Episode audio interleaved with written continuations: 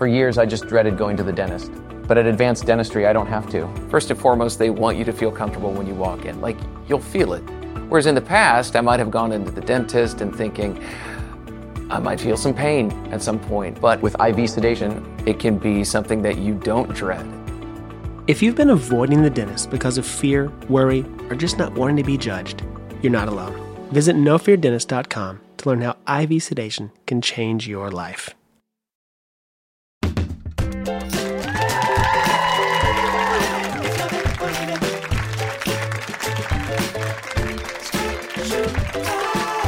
Good evening, Los Angeles.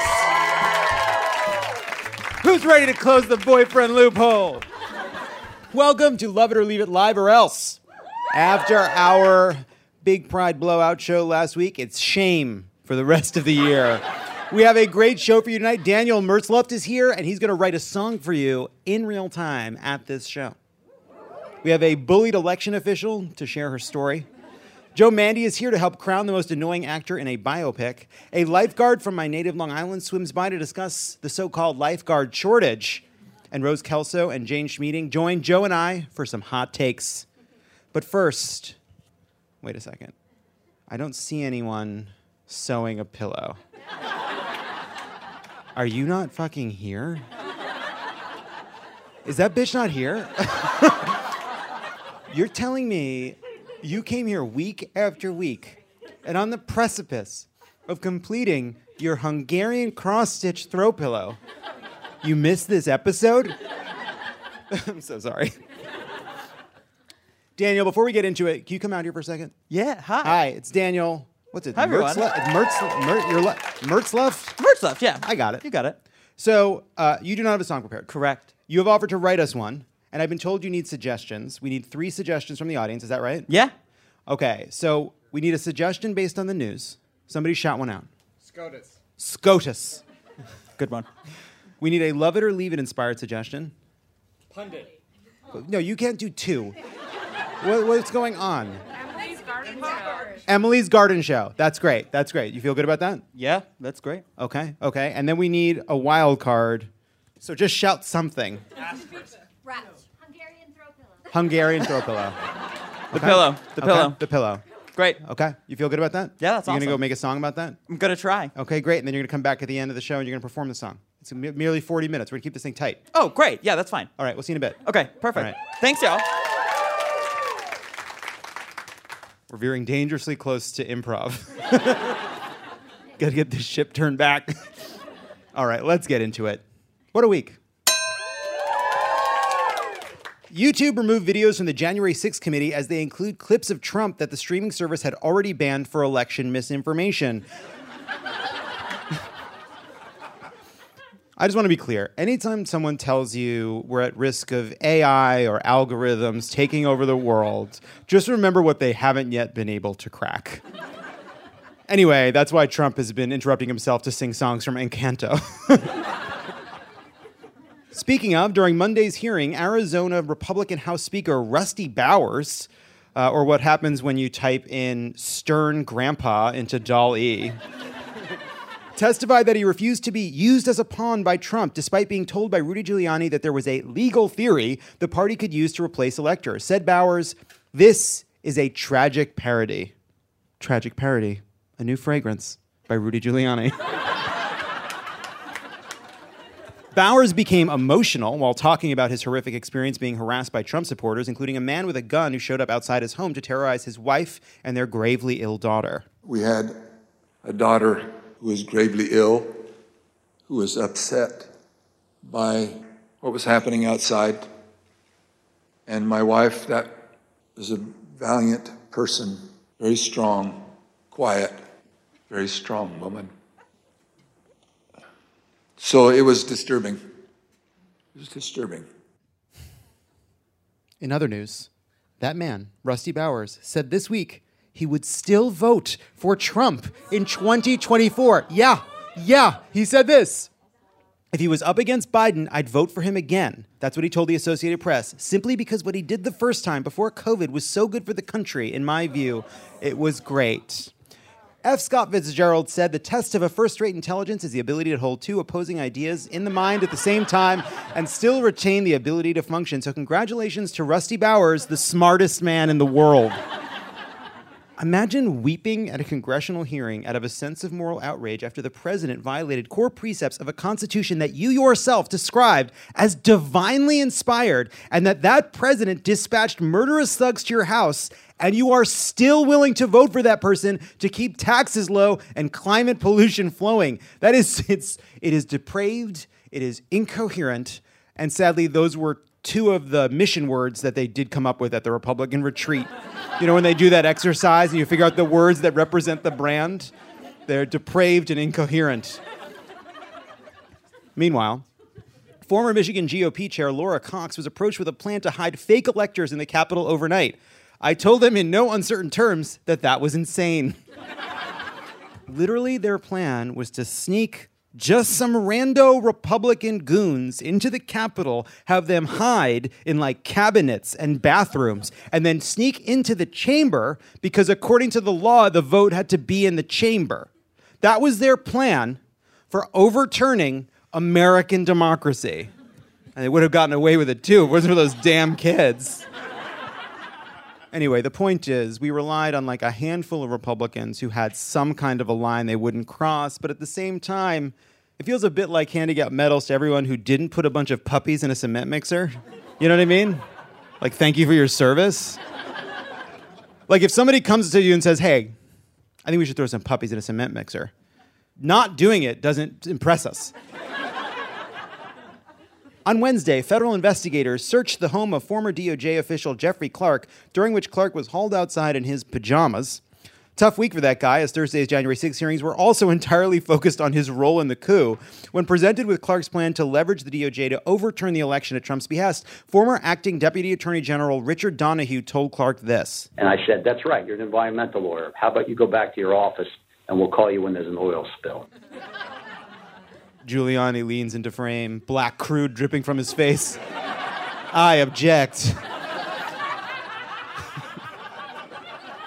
Hey man, this isn't a trial and you're not supposed to be at the DOJ. Get out of here, you freak.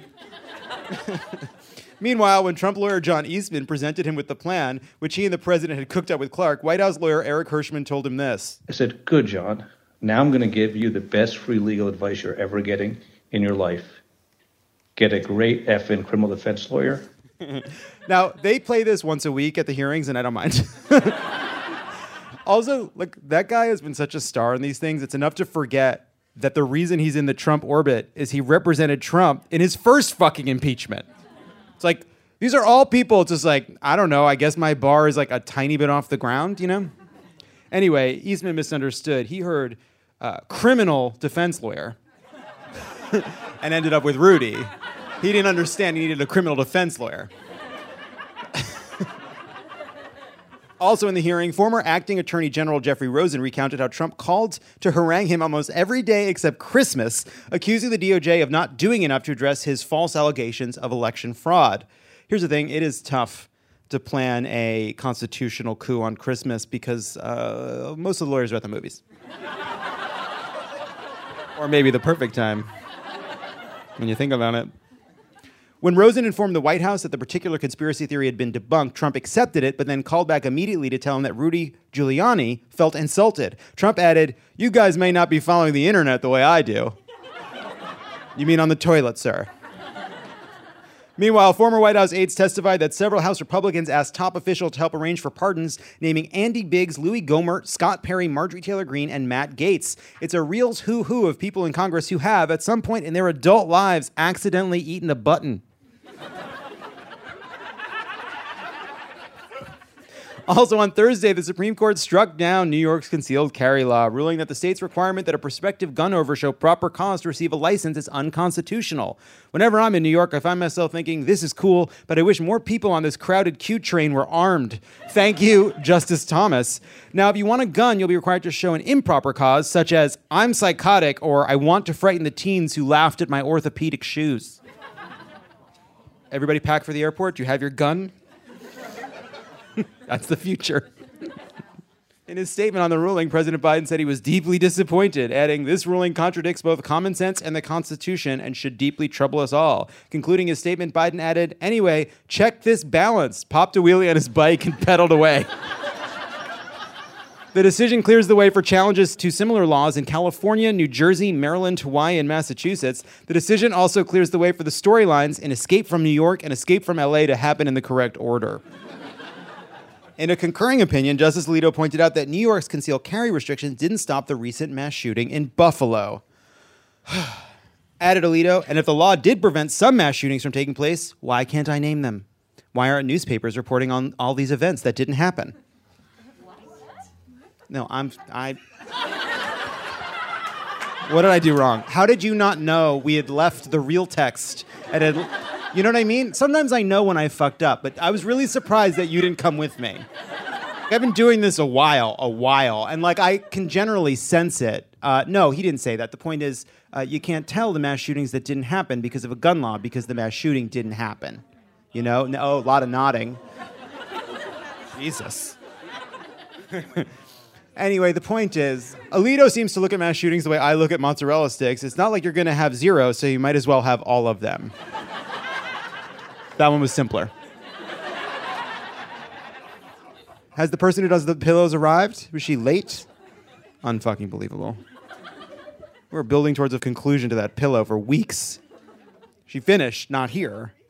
Unbelievable. A lot of people were sticking with us to the end. This is an Ozark. Republican Senator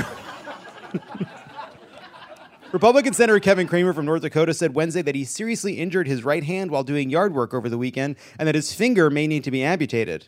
Was it yard work, Senator? Or was it Lindsey Graham's vagina dentata? I don't know what is that joke? What is it? Who cares? According to Uvalde's mayor, Robb Elementary, the Texas school where 19 children and 2 teachers were killed on May 24th in a massacre, will be demolished. As we all know, the only way to stop school shootings is to get dangerous schools off the street. Yeah. Tearing the school down. That'll fucking help. Elon Musk says that Tesla will soon have a working prototype of its humanoid robot, Optimus. Elon Musk said the robot is inspired by Optimus Prime, who, Musk noticed, never joined a union. I can't do the voice. It's very deep. Can't do it. Amazon has announced a potential new Alexa feature that will allow the smart assistant to read your story in the voice of your deceased grandmother. If your grandmother is still alive, don't worry. You can still enjoy this new feature. Just send her to Amazon in whatever condition she's in, and they'll take care of the rest. The technology is still in its infancy, though. So far, the dead grandma voice is only able to recite a story about what it's like in hell. I'm not done. There's more. So you can get this Alexa, or you can just tell your actual grandma to remind you to buy lube. Meta abandoned their efforts for secure elections that they emphasized in 2020, instead directing all of their energy into the metaverse. If only abetting authoritarian coups gave Zuckerberg as much social anxiety as making small talk in the office kitchen. Speaking of the metaverse, this week Balenciaga, Prada, and Thom Browne all announced clothing lines in Meta's Avatar fashion store. A Meta spokesperson explained that the fashion houses are targeting that rare, discerning segment of the market that is too stupid for NFTs.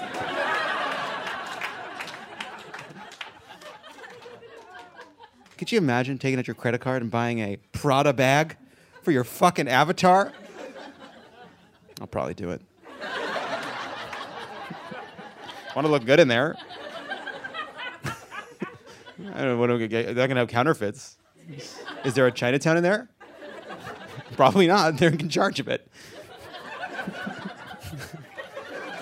Also this week, Rupert Murdoch and his fourth wife, Jerry Hall. Remember that? I forget that. Anyway, they're reportedly getting a divorce after 6 years of marriage. Hear me out. I can fix him. And finally, COVID vaccinations have started for children under 5. It took scientists this long to figure out how to get the microchip small enough. All right. When we come back, we have an election official.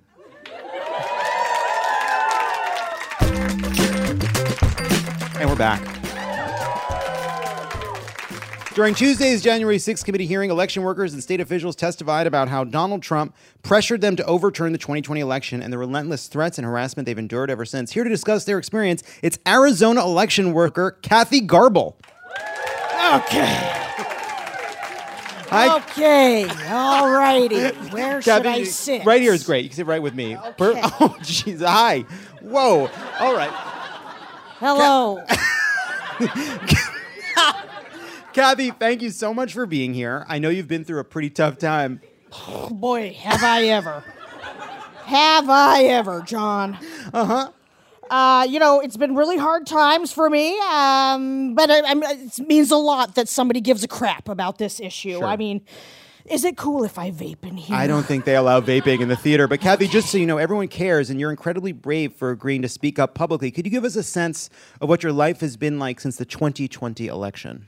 Well, you know what, John? I just feel like everyone's out to get me. Really, it's super stressful. Every day I get a flood of, you know, voicemails and emails and mail. That's even. Horrible. That's so horrible. I'm so sorry. You know, it's a constant fire hose of, Kathy, stop microwaving your tuna melts in the office break room. And, Kathy, the whole place smells like fish. And we know it's your fault. And... Kathy, you know, you're a fish terrorist, and every day is fish 9/11. It's horrible. Well, okay. So, I'm sorry, Kathy. Look, office kitchen politics can be fraught, but Kathy, I'm more interested in the cost you face for doing your actual job. For example, Republican Arizona House Speaker Rusty Bowers testified that after he rejected Trump's demands, Trump supporters swarmed his home, intimidated his family, and called him a pedophile. Oh, yes. Uh-huh. I can totally identify with that. I thought you might. Yeah. I mean, I rejected my, you know, coworker Ben's demands to stop leaving half-eaten tuna melts in our shared office desk. And you know what, John? He said, I'm disgusting. For sure. Let me try this again. Kathy, you're an election worker in Maricopa County, right? That's right. And you helped conduct a fair, legitimate election in the middle of a pandemic, only for the sitting president to falsely claim that it was rife with fraud and that some of your colleagues had rigged the vote. You hit the nail on the head. What impact has this event, that specifically, had on your life? Well, it's made me a target, John. Okay, great. I mean, not great, but but we're back on track. Okay, just put yourself in my shoes, okay? It's November 2020. I'm out there doing my job. I'm keeping, you know, democracy running. And all of a sudden, I'm America's most wanted because I gave myself a haircut in the polling center bathroom and just accidentally cut off about 2 feet worth of a ponytail and left it in the sink. Am I a criminal? People pay good money for hair. Okay? I'm gonna stop you right here. Listen, my story needs to be told, John. America needs to know what's happening in this country. I've been victimized and excluded from after-work happy hours for the crime of having too much hair. It grows very fast. I live in Arizona. It needs to get cut. And also, I have a shitty personality. Right, okay. Show me where in the Constitution, John, it says that a citizen can't just suck at being around. I guess, fair question. I don't think there's anything. Just going to vape a little bit. No, please don't. You can't vape at all, Kathy. God, they can't ban Juuls fast enough. Listen, I think we got our wires crossed here. You're talking about people not liking you for what sound like non-political reasons. I'm talking about election workers like Shay Moss, who testified that she and her family have faced racist death threats after the Trump campaign falsely accused her and her mother of illegally counting ballots from a suitcase. They were forced to go into hiding. Yeah.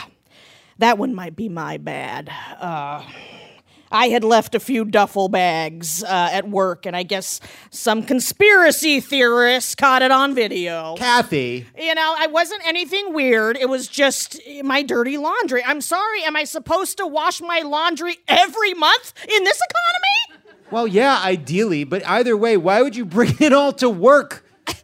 John. Yeah. Come on. Okay. If I leave my bags at home, my pet snakes, Arthur and Murray, would burrow into them and make sweet love. They would mate. Use your head, John. Kathy, Are your snakes named after characters from Joker? Greatest movie ever made. Oh, shit. God, you suck, Kathy. I'm the worst.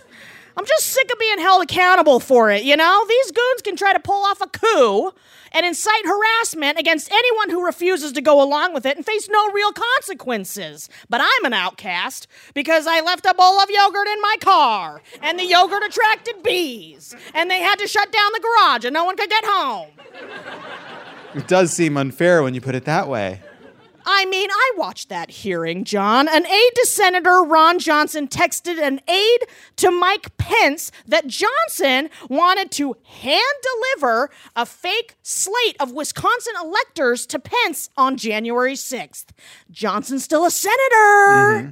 But I'm banned from the library just for letting my snakes loose for 1 day. I mean, they gotta roam around, John. They're gonna get depressed if they don't. Kathy, you are utterly unbearable. But you make some good points. Not the snake thing. I don't know if that's true, and I don't want to know. But listen, thank you for being an election worker. It's critical work, and I appreciate that even the most annoying people who... I'm sorry. I don't... Do you... What does that smell? Do you... God, what is that? Oh, that smell? That's just... You know, I didn't want to show up empty-handed to your show, so I brought a big barrel of hard-boiled eggs, and I left them back in the green room. Jesus. So if you want a hard-boiled egg, I can go back and grab you one if that's something you're interested in. I got enough for the whole audience in that. Kathy, get out of here. Take your warm eggs with you. Arizona election worker Kathy Garble, everybody. There's no law that says you got to shower every week, folks. Remember that. Thank you so much. Guys... Give it up for Jana Schmieding. Come on. That was awesome. Everybody watch Rutherford Falls on Peacock. When we come back, some Baz Luhrmann-inspired fun. Hey, don't go anywhere. There's more of Love It or Leave It coming up. This show is sponsored by BetterHelp. Is there something I need to get off my chest? What is your outlet for working through the things that stress you out? Oh, man. You know, I don't know. Pushing it down. Pushing it all the way down, getting it real down deep in there. Squish it. Squishing it real tight. Fighting through it. Gotta fight through it. Skinny jeans are for dads. Fight it. You fight it. You push it down. We all carry around different stressors, big and small. When we keep them bottled up, it can start to affect us negatively. Not me. I'm running on rails. Therapy is a safe space to get things off your chest and to figure out how to work through whatever's weighing you down. I said to my therapist just yesterday, I just feel like I don't have the attention span right now to focus on some of these longer term issues. And she's like, you found a way to say that every session for the past 5 years. If you're thinking of starting therapy, give BetterHelp a try. It's entirely online, designed to be convenient, flexible, and suited to your schedule. Just fill out a brief questionnaire to get matched with a licensed therapist and switch therapists anytime for no additional charge. Get it off your chest. With BetterHelp, everybody needs therapy. You need therapy. I need therapy. Tommy needs therapy. Mm-hmm. We all need therapy. Mm-hmm. Visit BetterHelp.com/loveIt today to get 10% off your first month. That's BetterHelp, HELP.com/loveIt.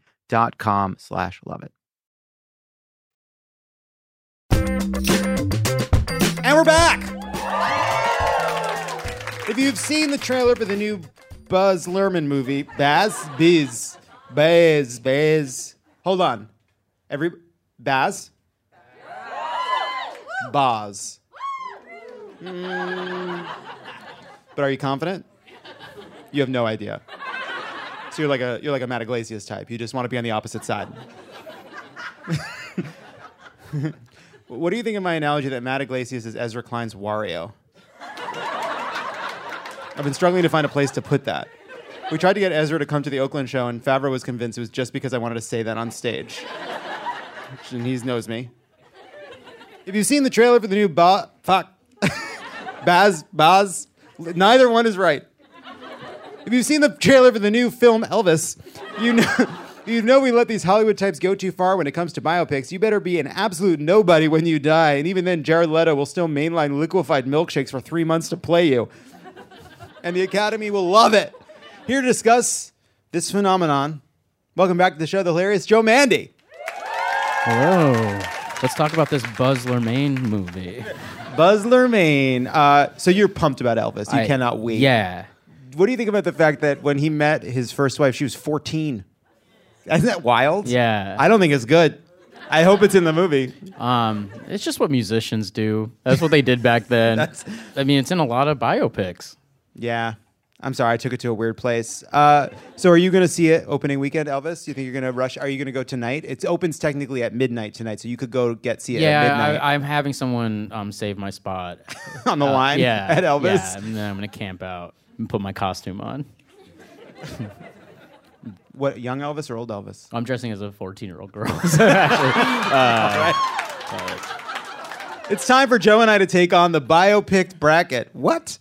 To decide who is the most obnoxious, the most depraved, and the most egregious example of an actor preparing for a biopic. Love Do you have some favorites in your mind?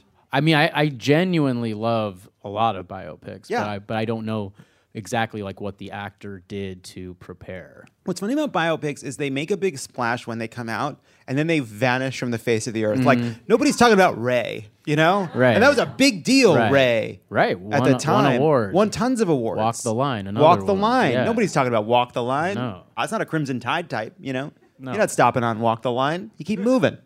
I'm running from Walk the Line. We're running, yeah. Run, don't walk. I'm sorry. All right, let's see this bracket of some of the worst behavior, and we'll see. All right, here's our biopic bracket.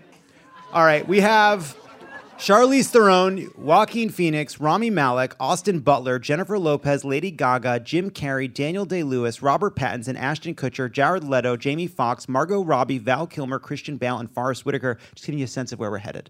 All right, let's start. Before we start, though, as a basketball fan, I am curious, are these ranked? Is Charlize Theron 1? Is Joaquin Phoenix 16? I'm really glad you asked that. No one connected to this show or who knows anyone connected to this show thought about that for even one fucking second. Yeah. There's no seeds here. Right. Now, I actually think we accidentally discovered the idea of seeds because some of these have more funny details than others. Okay, great. And we thought, let's spread those out on the bracket, which is a way of getting at it. Okay. It's a way of getting at it. All right. Let's start with our first contest. It's Charlize Theron versus Joaquin Phoenix. Charlize Theron to play serial killer Eileen Wuornos in the film Monster. Charlize had her hair thinned out and fried repeatedly in addition to gaining 30 pounds. Phoenix, to get into character while playing beloved singer Johnny Cash in Walk the Line, reportedly refused to talk to his family. It's pretty cool. Yeah.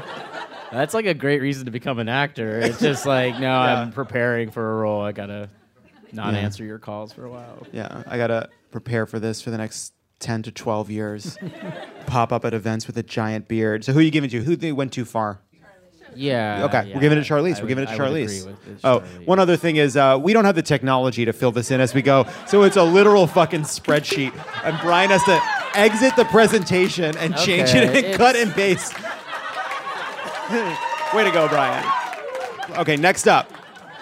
Rami Malek, he committed himself to the role of Freddie Mercury in Bohemian Rhapsody. He threw himself into singing, dancing, piano, and movement lessons to become the queer singer. He also had a set of fake Freddie Mercury teeth made months ahead of shooting and wore them on the set of Mr. Robot between takes. That rules. Okay. Next, but facing Austin Butler. Following his starring turn as Elvis in the new biopic Elvis, Austin says he cannot stop talking in his Elvis voice. Said Butler, at this point, I keep asking people, is this my voice?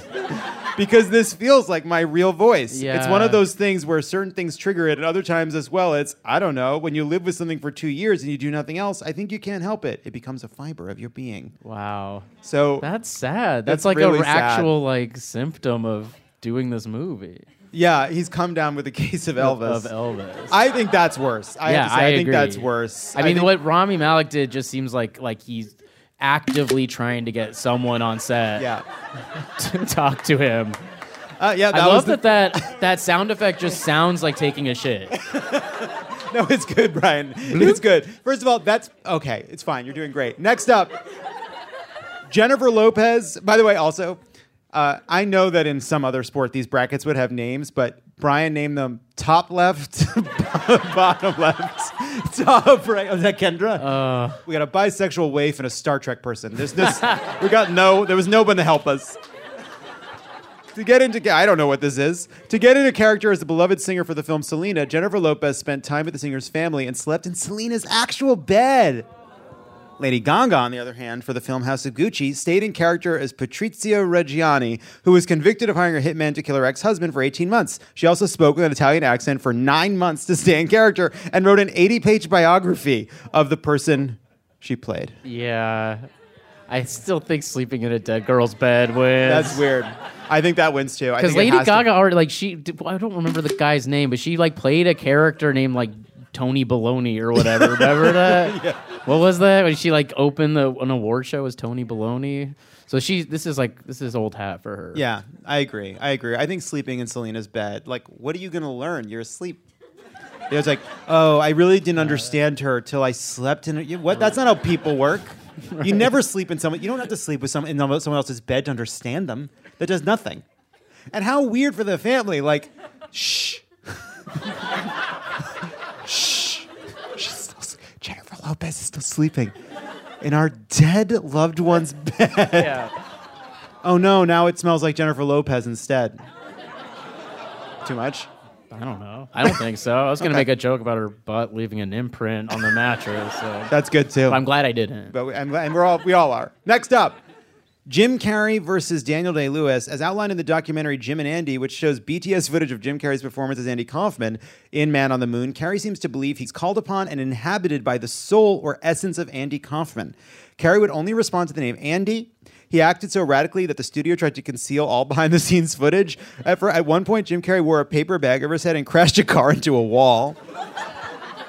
Then you have Daniel Day-Lewis. While portraying author Christy Brown in the film My Left Foot, based on the memoir from 1954 about growing up with cerebral palsy in Ireland, Daniel Day-Lewis, who I point out is able-bodied, refused to get out of his wheelchair and made the crew spoon-feed him his meals. Did you see the documentary about Man on the Moon? I did, yeah. I have to say, it is one of the most... actor not realizing what an absolute fucking asshole he is. It's incredible. It's incredible. And on top of that, it just seemed like he was so convinced he was going to win every award that he needed to document, like, his process, and then he didn't, and then it's just like a waste of, like, ruining everyone's experience on the movie. So it's just like everything about it is a repulsive personality. And you see, is it Danny DeVito in that movie as well? Mm-hmm. There's footage in that of Danny DeVito knowing he's on camera, and everything about his body language is like, I have been doing this for 50 years. I cannot believe this bullshit that I'm dealing with. I cannot believe I have to pretend Jim Carrey is not an absolute fucking sociopath, narcissist monster because there's a camera on me. Well, what was interesting was, like, he was on Taxi, so he'd already had to deal with Andy Kaufman's actual shit.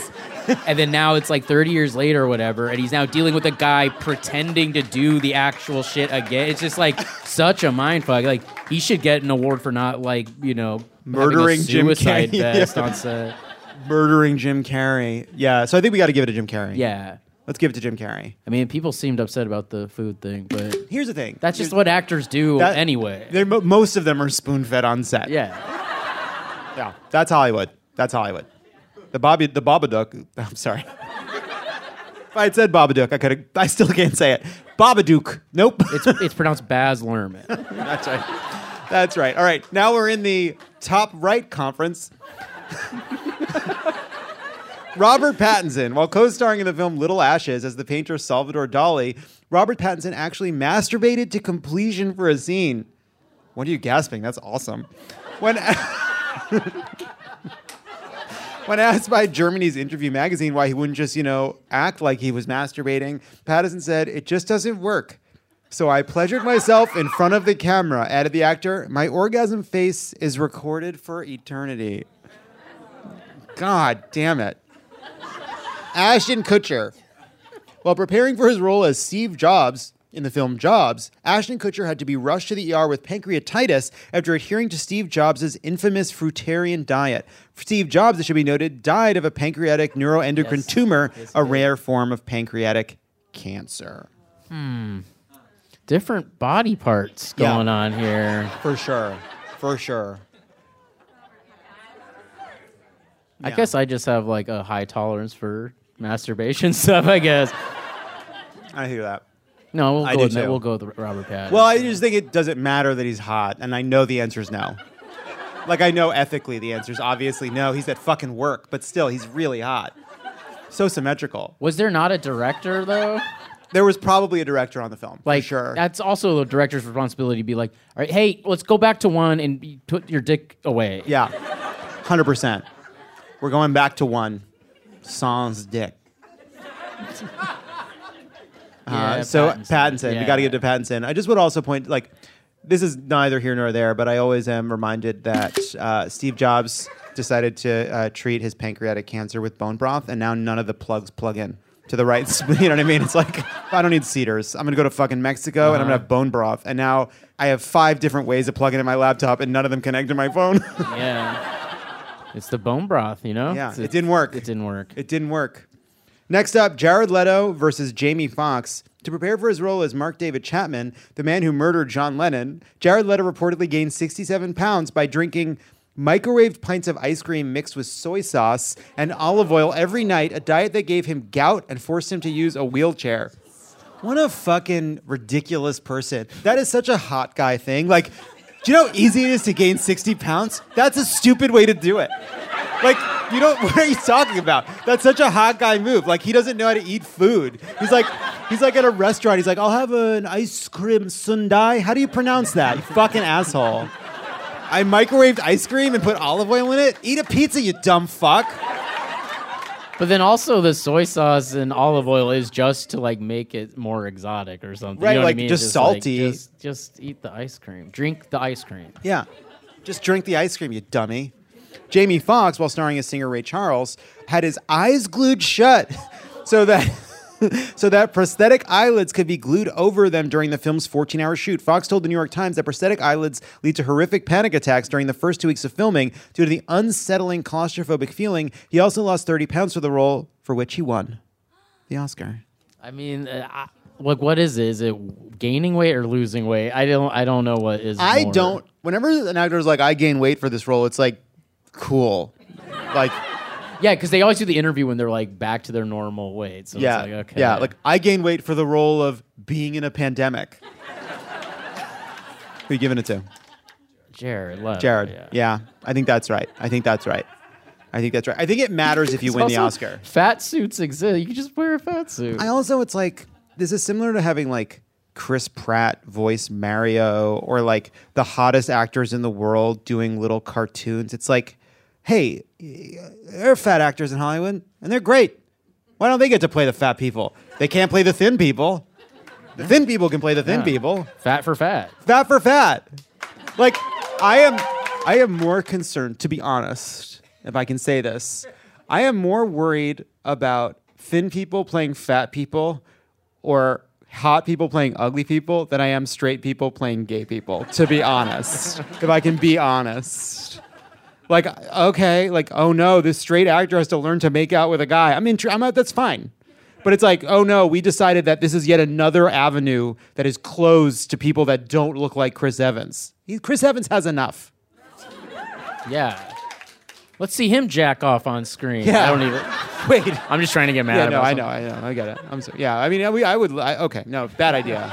We discussed this already, and we know that just because they're hot, it's not an excuse to masturbate at work. Time for the bottom right conference. Yeah. Margot Robbie versus Val Kilmer. While training for the role of Tanya Harding for I, Tonya, Margot ice skated 5 hours a day, 5 days a week for 5 months until she got a herniated disc in her neck. Val Kilmer, while getting into character as singer Jim Morrison for the Doors movie, spent thousands of his own dollars to create an 8-minute video singing and looking like Morrison throughout the singer's life. He also spent 6 months learning every Doors song and became personal friends with Doors producer Paul A. Rothschild, who taught him Morrison's mannerisms, pronunciations. The Doors casting crew also reportedly received a memo forbidding them from approaching Kilmer on set without good reason, addressing him as anything other than Jim Morrison or staring at him on set. Kilmer. I mean, Kilmer in a walk. I mean, that's amazing. Do not look at Mr. Kilmer. Did you see Top Gun Maverick? I did see Top Gun Maverick. Shout out to Lockheed Martin. Great, shout out product placement for Lockheed Martin. Yeah.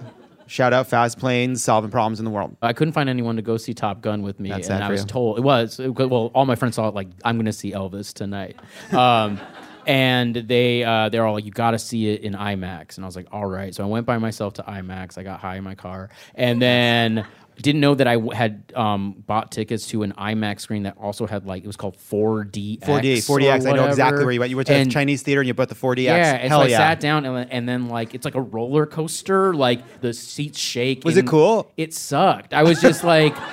It's not cool technology. It was distracting me from the movie because, like, they have to pick their spots to, like, when the seats shake or, like, when the smoke comes up. And so, like, anytime Tom Cruise gets on the motorcycle and he's like, vroom, the whole thing was like, vroom. And I'm, like, by myself in a theater, getting scared each time. I was deciding whether or not to do the 4D. What is 5D? I think they call it like 5D. 4DX. DX. I was like, do I want to be shaken in my seat? And I was like, I chose not to. Yeah, smart. I chose not to. They're not a sponsor, right? No. 4DX. So it sucks. There's like smoke that comes out, but it just smells like mildew. God. Christian Bale. While preparing to portray Dick Cheney in Vice, Christian Bale bought a $3,000 machine to thicken his neck, as well as insisting on speaking only in heavy-breathing monotone during filming. On the other hand, Christian Bale did thank Satan for his inspiration in playing Dick Cheney while accepting his Golden Globe, which is pretty good. Bale's obsessive research on heart attack symptoms is how Adam McKay realized that he was having a heart attack after filming had concluded. Versus Forrest Whitaker. While preparing to play Ugandan President Idi Amin in The Last King of Scotland, Forrest Whitaker lived in Uganda for 3 months, learned Swahili, and gained 30 pounds. I think we got to give it to Bale. You don't need a machine. We've learned you just melt ice cream and put soy sauce on there to thicken your neck. I'll show you how to thicken your neck. Get really depressed during the pandemic. Yeah. Have an edible every day because it's a pandemic. Forrest Whitaker's thing's like a life coach. It's like, wait, okay, I go somewhere for 3 months, learn a new language. Like, that's cool. That's cool as hell. He's great. All you have to do is play like a horrible historic dictator. Great. Okay. Pretty neat.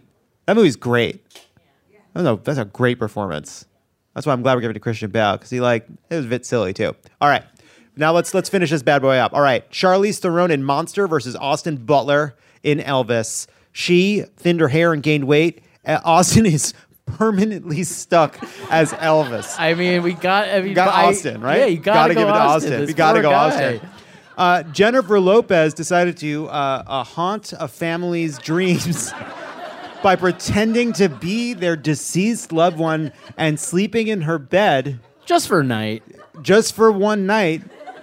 Or Jim Carrey, who decided that the best way to make a movie about his hero was to make it the worst experience for every single person who worked on it that they talk about to this day. It's Jim Carrey. It's Jim Carrey, for sure. All right, now over to the top right conference. Robert Pattinson, who, again, committed a Me Too violation while hot. Yeah. But that doesn't matter. Doesn't matter. Hey, it doesn't matter that he's hot. We've talked about this. You fucking freaks. It doesn't matter that he was hot. It's not appropriate. Come on. I mean, both these guys are hot. This is like a... They're both pretty hot. Jared Leto, again, because he's a hot guy, decided the only way to gain weight is to melt ice cream in the microwave and drink it with soy sauce. And then, it caused him to have tummy aches. Yeah, I'm gonna go with the sex crime, I think. Yeah, we got to go with Robert Pattinson. Now we have Val Kilmer, who became Jim Morrison and refused to be addressed as anything else on set, or Christian Bale, who thickened his neck to be Dick Cheney. It's Val Kilmer, right? It's Val Kilmer. Yeah, I think that's right. So let's do Robert Pattinson versus Val Kilmer. Robert Pattinson. It's Pattinson. What are we doing here? Yeah, it's Pattinson. Now Pattinson is in the gruesome twosome versus now it's Austin Butler. Now here's the problem. Jim Carrey had an acute moment of being the absolute fucking worst. Probably continues, but not in this one specific way. Austin Butler may be Elvis for the rest of his fucking life. And like 10 years from now, I think he deserves some consideration. But how do you feel? Having seen the documentary and having seen Andy Kaufman's friends do this movie and watch this person ruin their experience by trying to recreate and antics and stuff. It was so perverse. I have to go with Jim Carrey. I think that's right. I really do. Now, because also Austin Butler has a career in front of him to just be an Elvis impersonator. Right. That's a really important and good point. The other thing too is he could get cast as another historic icon, and then all of a sudden he'll just get stuck with like a Winston Churchill voice. Smart. Or, yeah. Right. Yeah. He can do that. Just get stuck. You know. So that's it. He could. Get, how about we should just get him and be like, he's doing the Paul Lynn biopic. He's just like talks like he's center square, just a closeted gay man from 1962 for the rest of his life. Like, hello, I'm interested in that for him. I want to see where he goes with it. All right. So now this is an interesting challenge. The final two, the gruesome twosome and the biopic bullshit bracket. Mm-hmm. It's Robert Pattinson who masturbated on the set of a film. On camera, bragging about his orgasm face. About his orgasm face, which apparently is something we can all look up, and maybe we will, maybe we won't. But then there's versus Jim Carrey, who I think actually, in a way, masturbated for several months during the making of Man on the Moon. It is an exercise in masturbation. It is a form of masturbation, what he was doing. So I think this is a close call, but like, I have to say, I think having seen that documentary, I think Jim Carrey was worse. You're crazy. This guy jacked off in front of his coworkers. There's some information we don't have. And again, two things that don't matter. One, that he was hot. That doesn't matter. Okay? And two, that the director was like, go for it, Rob. Right. That doesn't matter. I think it does matter if this was something that he sprung on people or if there was like a conversation like, hey, this is going to get very real in the next 5 to 6 minutes. Right. Well, like when you're on set for a show or movie and there's like a gun on set, they have to get everyone together and show them the gun and be like, this might, it's blanks, but just so you know, everyone can hold it, look at it, inspect it. Yeah. But so I'm imagining him being like, okay, so there is something that will go off. I guarantee it. But before we do the scene, everyone can now remember, hold it, inspect it. For safety, I will not point this at the camera. It will never be pointed. I treat this thing as if it's loaded at all times. I'm just going to... Look, what if Alec Baldwin just walked across, said nothing, just walked behind us? Because it was every person was thinking about him. Not a person in this room wasn't thinking about Alec Baldwin. You want to give it to Robert Pattinson? I do, yeah. Let's pull this audience. Can we at least admit it's close? All right, we're going to vote. Pattinson. Carrey. Let's try again. For the people voting for Pattinson, jack off. Masturbate as loud as you can. As hard as you can and loud as you can. Jim Carrey wins. Way to go. It doesn't matter that he's hot. All right. All right. Great job, Brian. Yes. Jesus fucking Christ. Congratulations to Jim Carrey. Who it was so despicable on the set of Man on the Moon, he beat a sex crime. Thank you so much to Joe Mandy. Thank you. Check out JoeMandy.com for his upcoming tour dates. He'll be back for hot takes. When we come back, better not run by the pool because the lifeguard is here. Don't go anywhere. This is Love It or Leave It, and there's more on the way.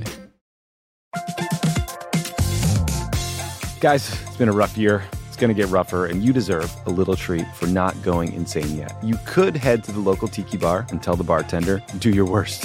But we have a better idea for you, which is pick out something from the Crooked Store. The store is stocked with tons of new merch. It's perfect for the spring. And classics like the Friend of the Pod tees that you'll be wearing long into the next administration or the next fascist dictatorship, depending on how things go. Pick up a new tee for the warm weather ahead, a mug that'll remind you to stay involved this election year, or a hat celebrating your favorite pod. Go to crooked.com/store to shop.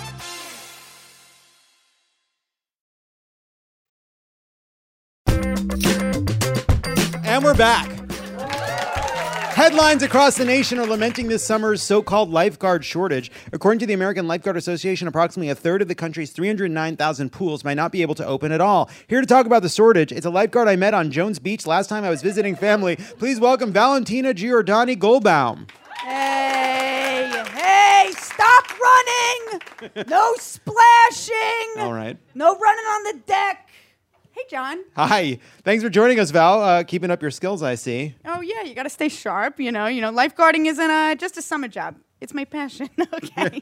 Roslyn, Bayshore, Port Jeff, Ronkonkoma. You know it. I've guarded them all. Mm-hmm. Yeah. I've been lifeguarding since I was a freshman at Stephen Baldwin High School. And now all these pools and beaches just, they feel like a ghost town. Sad. I'm sorry. Stephen Baldwin has a school named after him? Oh, yeah.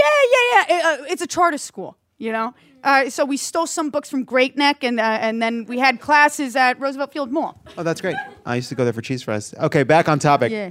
What do you make of this so-called national lifeguard shortage? Oh, please. There's no shortage, John. Really? No. What do you mean? No. Okay, think about it for 1 second. Think about it. Think about it, John. Think about it. You think America suddenly ran out of people who want to get a succulent base tan while occasionally being a hero? Lifeguards aren't like baby formula, John. I mean, sure, okay? I've had to shut down a while due to a bacterial contamination, if you will. But that's just because I went to a frat party at Hofstra. I see what you mean. Shortage seems like the wrong word. It's not like dwindling supplies in Oregon affects lifeguard supplies in Jersey, and it's not like there are crates of lifeguards stuck on a container ship somewhere caught in the supply chain. You know, it's funny that you would say that, actually, because one of the problems is that a lot of American lifeguards are European immigrants who come over for the summer on a J-1 visa. But then somebody put the kibosh on temporary work visas, and next thing you know, I'm doing so much CPR, I gotta stop vaping, and I love vaping. Okay. You know that the FDA is banning Juul, right? Oh, okay, so my life is turning to hell is what you're telling me, right? Yeah. Do you know who banned temporary visas, John? I have a feeling it was Donald Trump. Of course it was! I can't believe I voted for that guy. Come on, no. No, I'm kidding. Come on, it's a joke. You're so sensitive. That's just what you have to say to not get your ass kicked at the Dave & Buster's in Comac. You know it. Anyway, Biden didn't renew the ban, but there is a backlog. They opened a Dave & Buster's in Comac? Closer to hop-hog, but Comac is a funnier word, John. Stay sharp. Come on. Okay. I wish I had my whistle. I left in my fucking car. The point is, being a lifeguard is also physically demanding, and you have to be a great swimmer to pass the rescue course. But at least you get to be outside. And I've got guns like you never seen from pulling 10, 12 kids a day out of the soup, moments away from kissing the whale, which is what we lifeguards call dying, if you will. Kissing the whale. Okay. But here's another problem. All right, but there's more. Lifeguard certification stopped during the pandemic, even when people wanted to join our bronzed abdominal community. But shouldn't that improve too as certification resumes? Oh, John, my sweet little syosset boy, my sweet little syosset baby boy, my naive North Shore baby. Let me ask you this. I went to North Shore Synagogue. Oh, you did? Oh, sadly, we don't know the same people. How much do you think a lifeguard makes? I guess I assume they paid you in bagels and Bud Light, but that can't be right. That's not legal tender. Let me put it this way. How much would someone have to pay you to sit in a place, scanning the horizon for 8 hours a day in the broiling sun, waiting for someone to drown? A lot of bagels. Our pay is all over the place. Some jobs it's $12, some jobs it's $17, some jobs it's $20. But then you have to factor in how much you want to resuscitate a stranger. Keep in mind, some of the people who drown are men. That's crazy. Some of them are men. You save people's lives and you put yours at risk. That'd be like paying firefighters minimum wage. It's also funny that you'd say that, John, because the president literally just gave federal firefighters a raise. Did you know that he signed an executive order last June making sure that federal firefighters don't make less than $15 an hour? I didn't know that. Do you know what the starting base pay was for federal firefighters who, again, descend into hell on a regular basis to save us, like my Lord and Savior Jesus Christ himself? So you went with the Giordani, not the Goldbaum for the religion. Yeah, not the Goldbaum. Stuck with the dad. It was paternal, yeah. All right, well, what was it? Between $11 and $14 an hour. And I only know that because all of my male relatives are firefighters. Well, Val, I'm sorry. I guess I've always focused on the hot bodies and heroics of lifeguards, not the grueling physical demands. You're damn right, John. It's too much. And that's why I've decided to quit my job as the one remaining lifeguard at Jessica Seinfeld State Park. Jessica. That doesn't... She grew up in Vermont. Oh. That's why you came on, so you can announce your resignation. No. I came here to deliver a simple message. When someone tells you that they can't find people to fill a job, the reason is they're not paying enough and/or the job is ass. saying families that rely on public pools and beaches can't have the safe, fun summer they deserve, that's not because all the lifeguards got stuck in a pipe. It's not. No. They're not stuck in a pipe. They're not. There's no pipe. There's no pipe for lifeguards. And there's no lifeguard in a metaphysical pipe. There's no metaphysical or metaphorical pipe. There's definitely it's not a pipe at all. Yeah, get the pipe out of your head. Forget the pipe. I know you're all thinking about the pipe. Stop thinking about a pipe filled with lifeguards. It doesn't exist. No. It's because we don't value public goods enough. It's amazing what we decide is expendable. Isn't that sad? It's amazing what jobs we decide should be paid a low wage or not at all. That's a choice. And I do think, like, as progressives, like, politics isn't supposed to just be about surviving, even though that's what national politics has become. Like, locally, it's about building communities where people want to live, about services and facilities that create spaces filled with community and joy, like schools and roads, but also parks and pools. I fell in love one summer hanging out at the pool at Cantiag, and we stayed in touch for years until they joined that cult. Okay. Valentina the lifeguard, everybody. Stay out of the water unless there's a lifeguard on duty. Guys, give it up for Rose. You can check her out at Long Island Dirt and Comedy Central. Rose Kelso, everybody. When we come back, it's time for a little ditty. And we're back.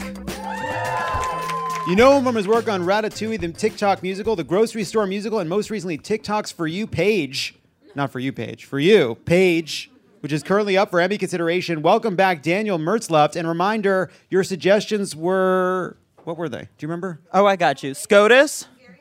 Hungarian Throw Pillow. And Emily's Garden Show. Steven is setting up. We have a moment to vamp. And the vamping has... Plainview, so that was a very... You're from Plainview. Yeah. Anybody other Long Islander people here? Just the one. Just the one from Plainview. Your grandparents are from Long Island, but now Florida. What? They're dead. Yeah. But did they die on Long Island? Yes. They died on Long Island? Yeah, that's not done.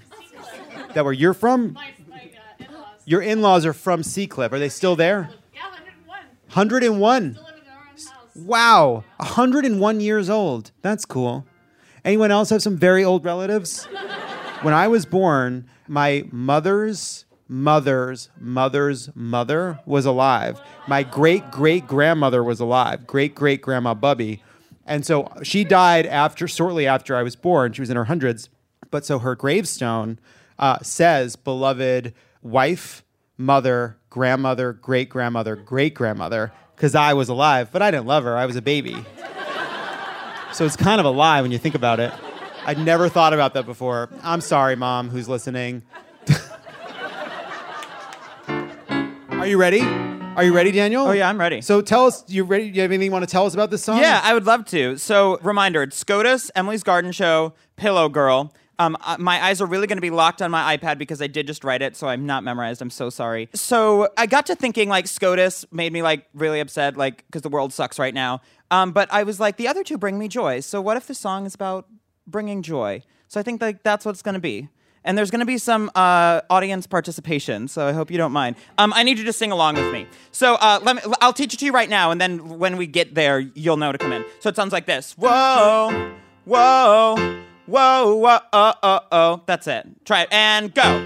Whoa, whoa, whoa, whoa, oh, oh, oh. So that's part one. And then you almost do the same thing. And then it goes, whoa, whoa, whoa, oh, oh. Try that. Go. Whoa, whoa, whoa, oh, oh.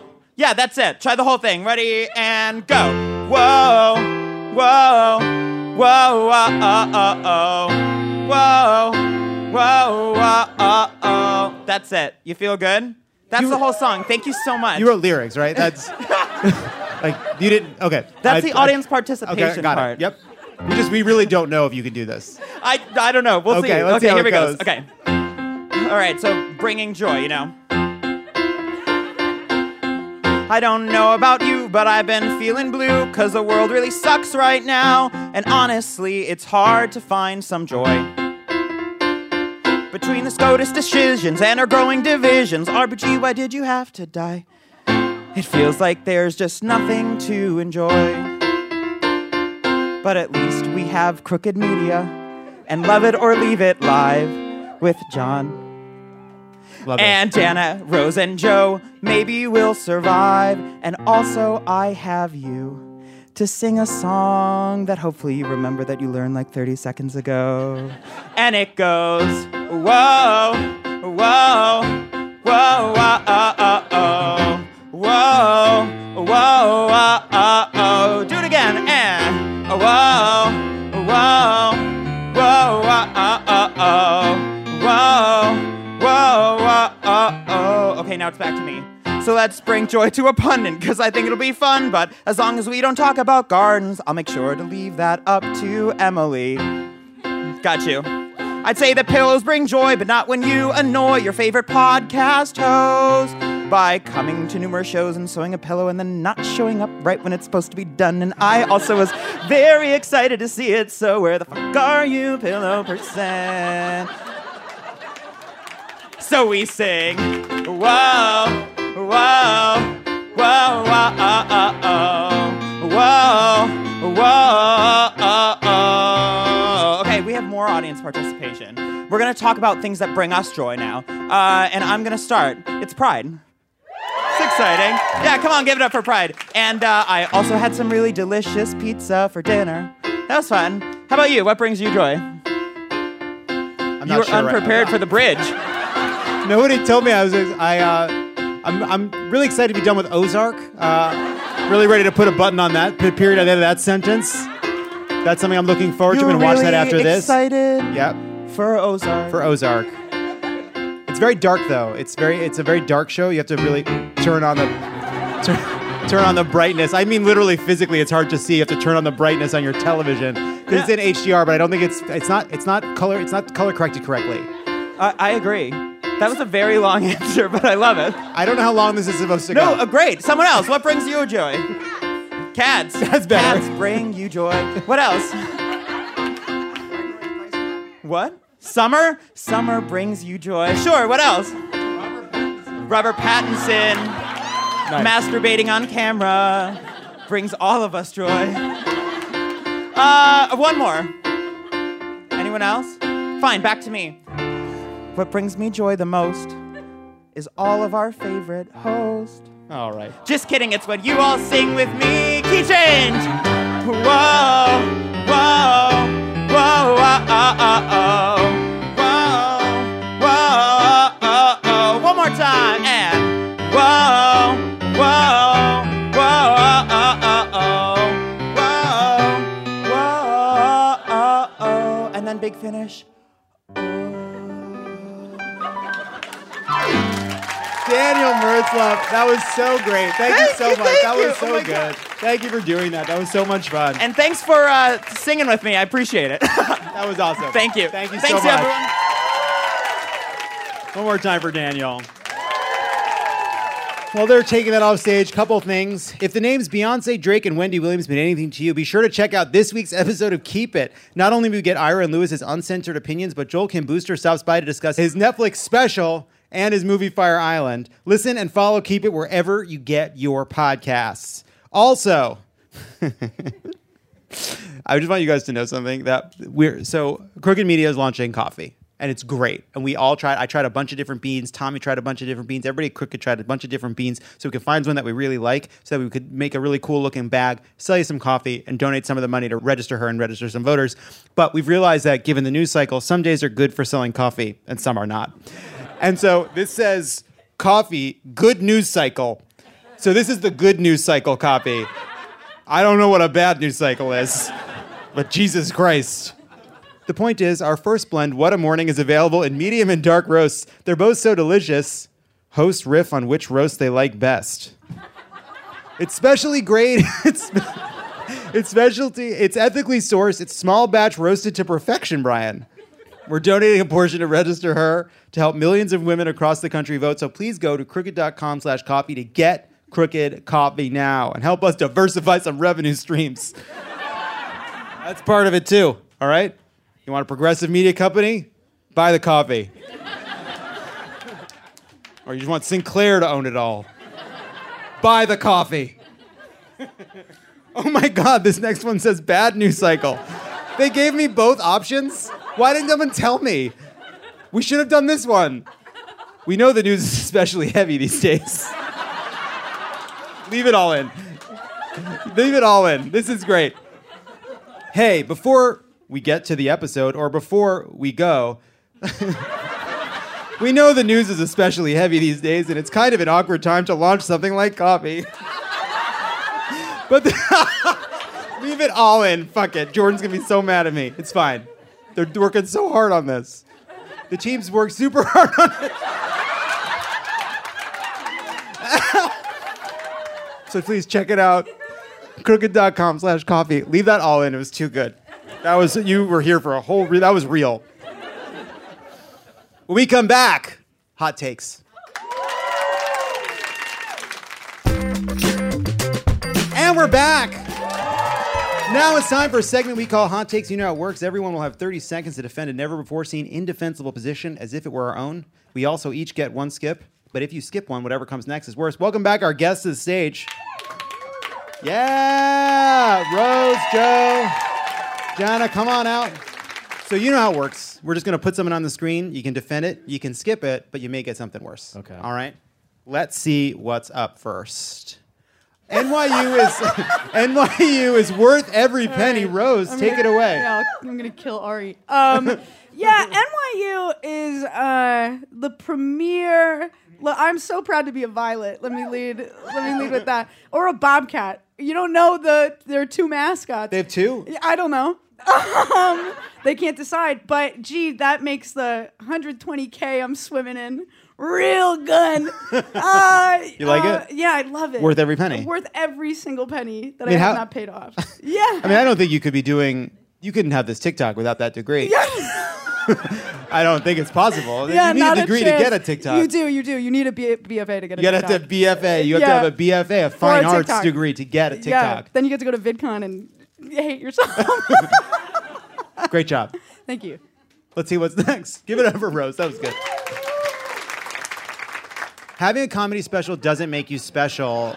Oh, Joe, okay. Take it away. Yeah, I'll speak for this. I had a special come out in 2017. And no one knows. And so... I saw it. It's great. Thank you very much. But I can guarantee you it doesn't help with ticket sales and notoriety. I had a billboard up for that one 10-day period. I did feel special. And then it just sort of went away. And... I have to reckon with that, and I love the whimpering sounds I'm hearing. Yep. So I think that's an important message. This too shall pass. Yeah. And that's something we all should keep in mind, even if you have a Netflix special. This too shall pass. This too shall pass. Come see me on tour. Go to JoeMandy.com and come see Joe on tour. Yeah. All right. Let's see what's up for Jana. Hear me out. What about body negativity? Oh, baby. Do I ever have something to say about this? Listen, body positivity is passé, okay? We're back to hating the bod, all right? It's a piece of shit no matter what you get. And you know that you're clowning on everyone else's body at all times, you know? And if you get trapped into the mentality of body positivity, you're just going to be failed by the world and by our culture either way. So we're back to hating it. We're back to hating it. Preach. Yes. Nice. Hate your body. Blue bodies. Yeah. Hell yeah. I also think we should consider Cartesian dualism again. Another option. We aren't our bodies. Let's see what's next. Money, success, and public adoration are more fulfilling and satisfying than family, friends, and community. I agree with that. That's correct. Here's the thing. Any fucking piece of shit has a family. Think of the worst person in your life. They have a family. Do they have a boat? Like, family's the most important thing. When is the most important thing also the thing everyone basically has, except for some really, really, really sad people who've had tragedy?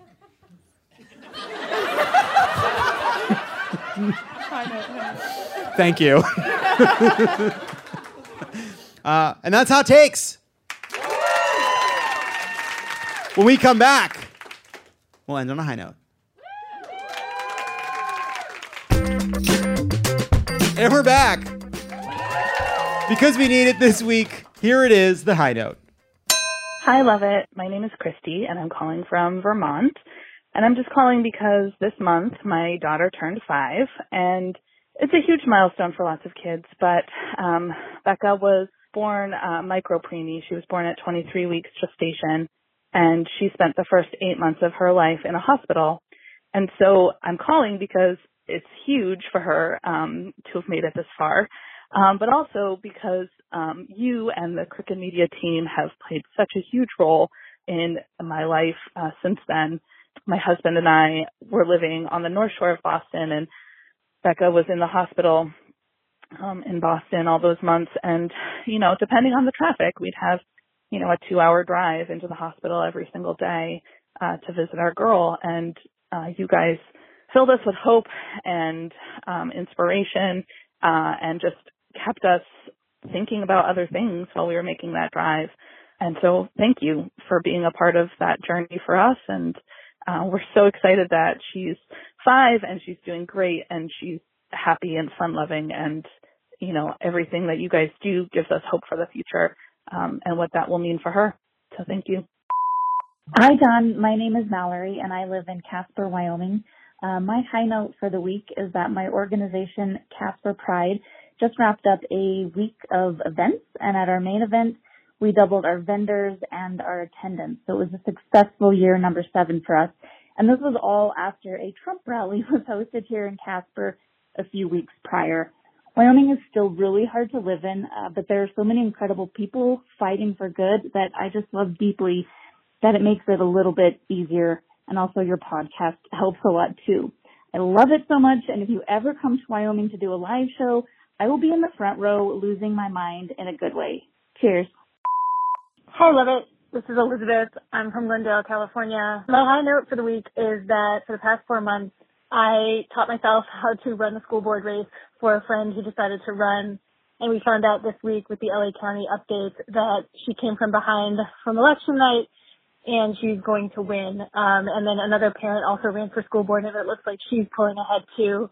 And we won our race on less than $15,000. We beat a 2-term incumbent who just did a terrible job during the pandemic supporting teachers and students.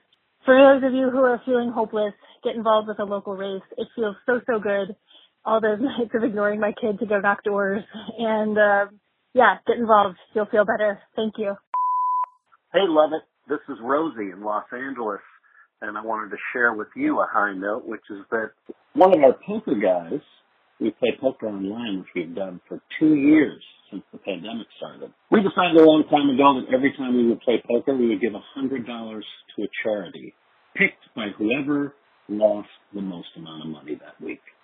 To date, we've given over $11,000 to charities, mostly Democratic charities, things like Alzheimer's research, etc. And we are now going to concentrate on the charities you mentioned earlier in your show, Tent, and all the things in Texas that go towards helping our LGBTQ plus, et cetera, fantastic humans.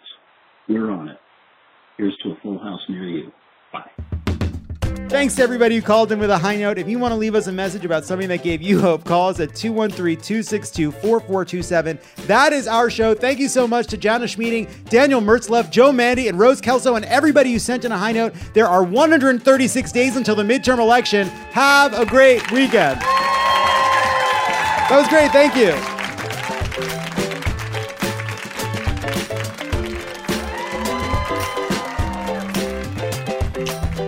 Love It or Leave It is a Crooked Media production. It is written and produced by me, John Lovett, and Lee Eisenberg. Kendra James is our senior producer, and Brian Semmel is our producer. Hallie Keeper is our head writer, and Jocelyn Kaufman, Pallavi Gunalan, and Peter Miller are the writers. Bill Lance is our editor, and Kyle Seglin is our sound engineer. Our theme song is written and performed by Sure Sure. Thanks to our designers, Jesse McLean and Caroline Haywood, for creating and running all of our visuals, which you can't see because this is a podcast, and to our digital producers, Narmel Konian, Milo Kim, Mia Kelman, and Matt DeGroot, for filming and editing video each week so you can.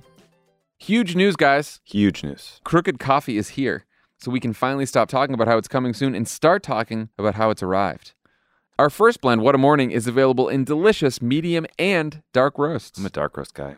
Medium, I love them both, but I think I'm just a huge fan of this dark roast. I want you all to know something, that we had so much coffee come to different people at Crooked so they could all test different kinds of coffee so they could pick out a really good one. They worked very hard to pick out a good one. Really seriously, too. There's a lot of comparisons, a lot of talking about coffee. We worked hard with coffee experts to make sure our beans are top shelf quality. Don't give us any shitty beans over here. Top shelf beans. You got to get on a step stool to get these beans. And of course, you know, we're Crooked Media. It was important that the coffee was ethically sourced. And, very importantly, we're donating a portion of the proceeds to the organization Register Her, which will help millions of women across the country vote. There are people out there that said that a media company couldn't launch its own coffee brand. Well, we're here to say we're going to prove you wrong. Bezos. Haters. Because we got coffee now. Go to crooked.com/coffee to get your Crooked coffee now. In order to support our show, we need the help of great advertisers. And we want to make sure those advertisers are ones you'll actually want to hear about. So we need to learn a little more about you to make that possible. Go to podsurvey.com/loveIt and you can take a quick anonymous survey. That way we can bring on advertisers that you won't want to skip.